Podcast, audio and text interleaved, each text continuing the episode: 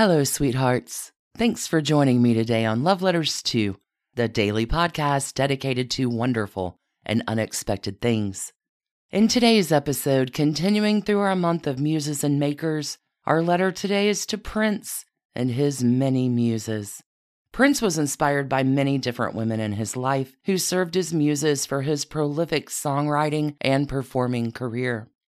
Each of these women contributed in their own unique way to making Prince one of the best selling music artists of all time.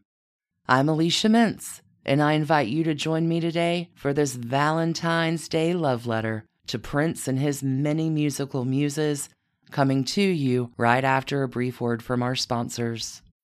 When you need mealtime inspiration, it's worth shopping Kroger, where you'll find over 30,000 mouthwatering choices that excite your inner foodie. And no matter what tasty choice you make, you'll enjoy our everyday low prices, plus extra ways to save, like digital coupons worth over $600 each week. You can also save up to $1 off per gallon at the pump with fuel points. More savings and more inspiring flavors make shopping Kroger worth it every time. Kroger, fresh for everyone. Fuel restrictions apply. Wyndham Hotels and Resorts makes travel possible for all.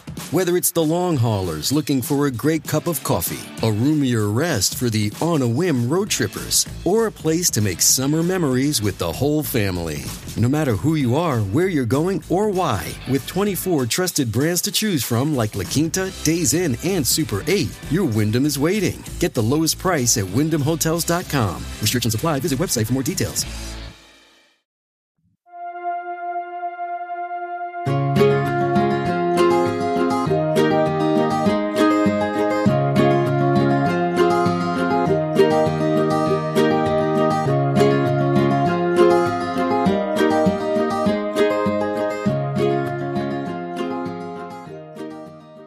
Prince and your many muses, Prince, in your 57 years, you were one of the most influential and respected musicians of our time. Endlessly talented, you were a singer, songwriter, record producer, actor, director, as well as masterfully playing instruments, including guitar, keyboard, drums, and many others. You were also a cultural and fashion icon with your flamboyant androgynous style.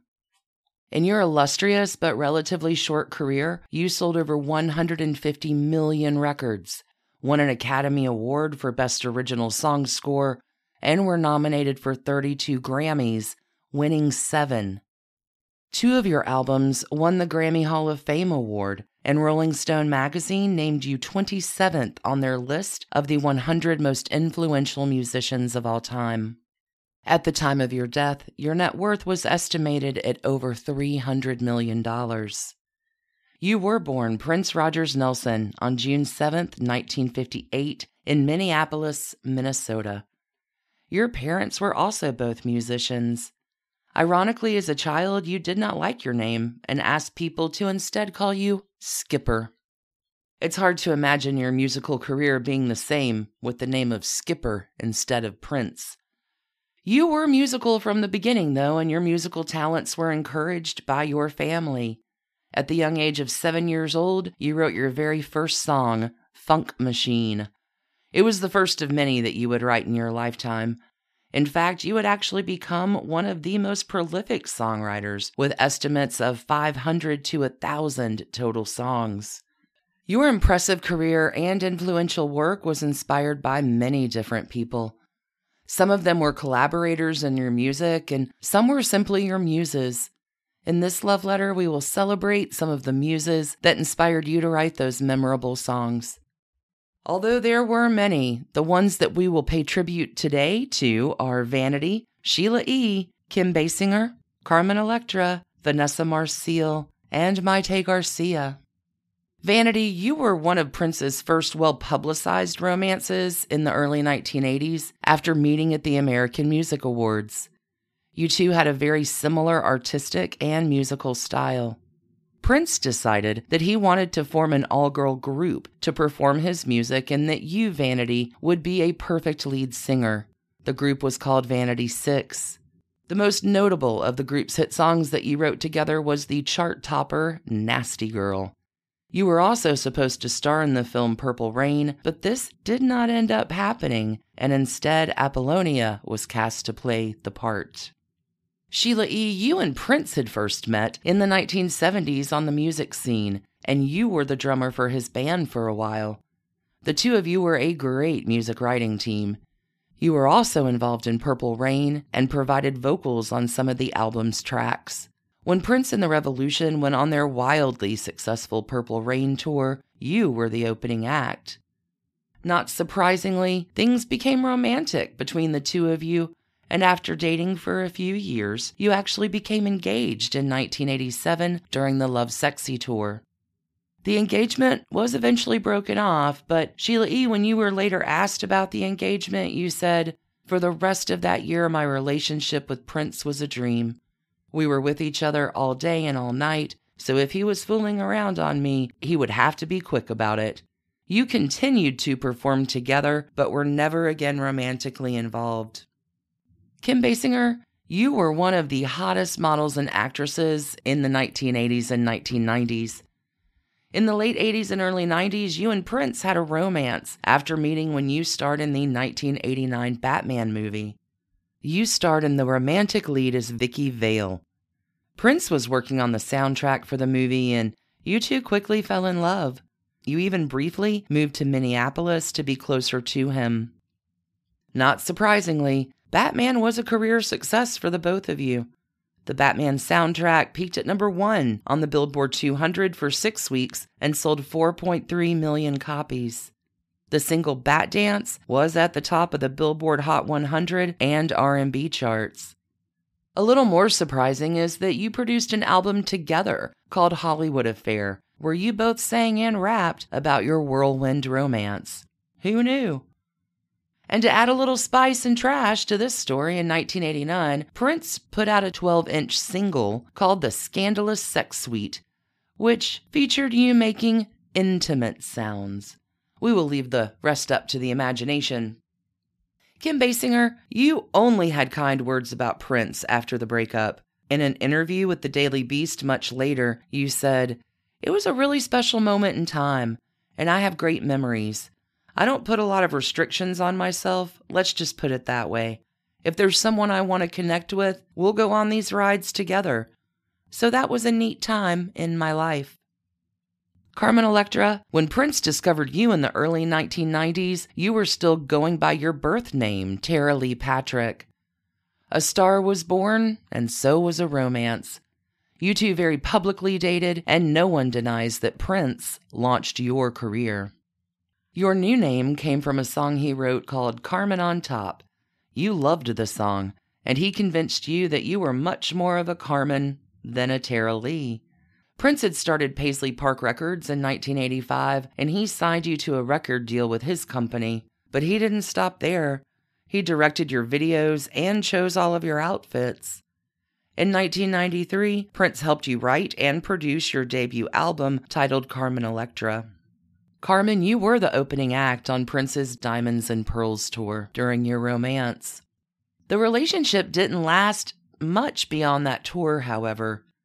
And although your relationship didn't work out, you also had nice things to say about Prince afterward. In fact, shortly after his death, you made a statement to the Hollywood Reporter saying, The world has lost a truly incredible spirit and musical genius. What a blessing it is to be one of the chosen ones who had the chance to work so closely with him. He gave me my name, he believed in me, and he has inspired an entire generation. I will always love him. Vanessa Marcil, you are rumored to be the inspiration for Prince's 1995 song, The Most Beautiful Girl in the World. Although most stories support that the song was written for you, Prince's ex wife, Mayte Garcia, claims the song was instead written for her. Vanessa, you met Prince at a club. After he repeatedly asked you to dance and you repeatedly refused, he decided to ask you to trade shoes with him instead because you wore the same size. You two quickly became friends.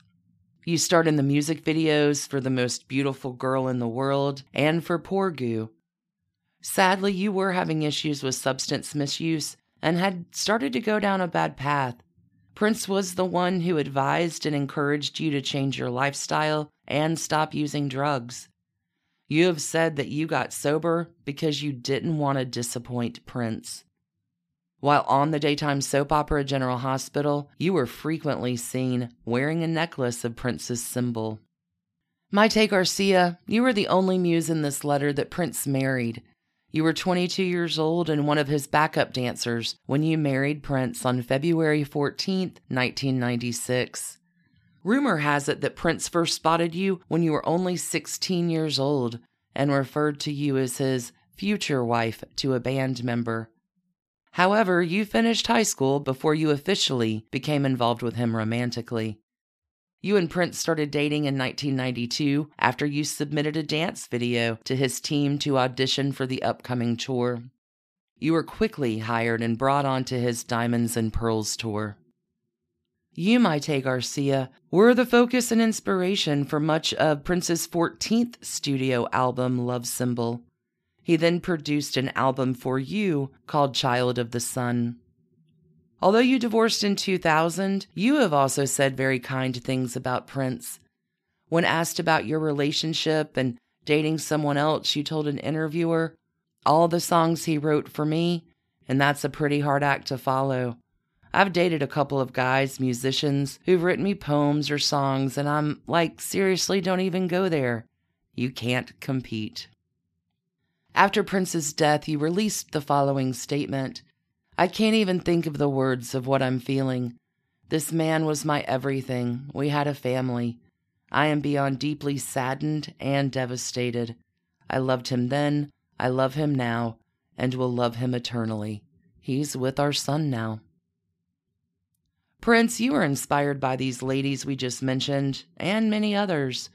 You kept your private life very private, and not a lot of details are known about your romantic relationships, but judging by the outpouring of grief and loving comments that your former lovers and muses made upon your death, it is obvious that you made quite an impact on many women in your life. The world was shocked and saddened when you died on April 21st, 2016, at the age of 57 from an accidental fentanyl overdose. You were cremated and your remains were placed in a custom 3D printed urn shaped like your beloved Paisley Park estate. Here's to you, Prince, and your many muses.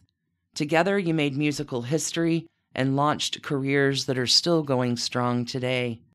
As the years go on, you will continue to inspire and serve as muse to other aspiring songwriters and artists.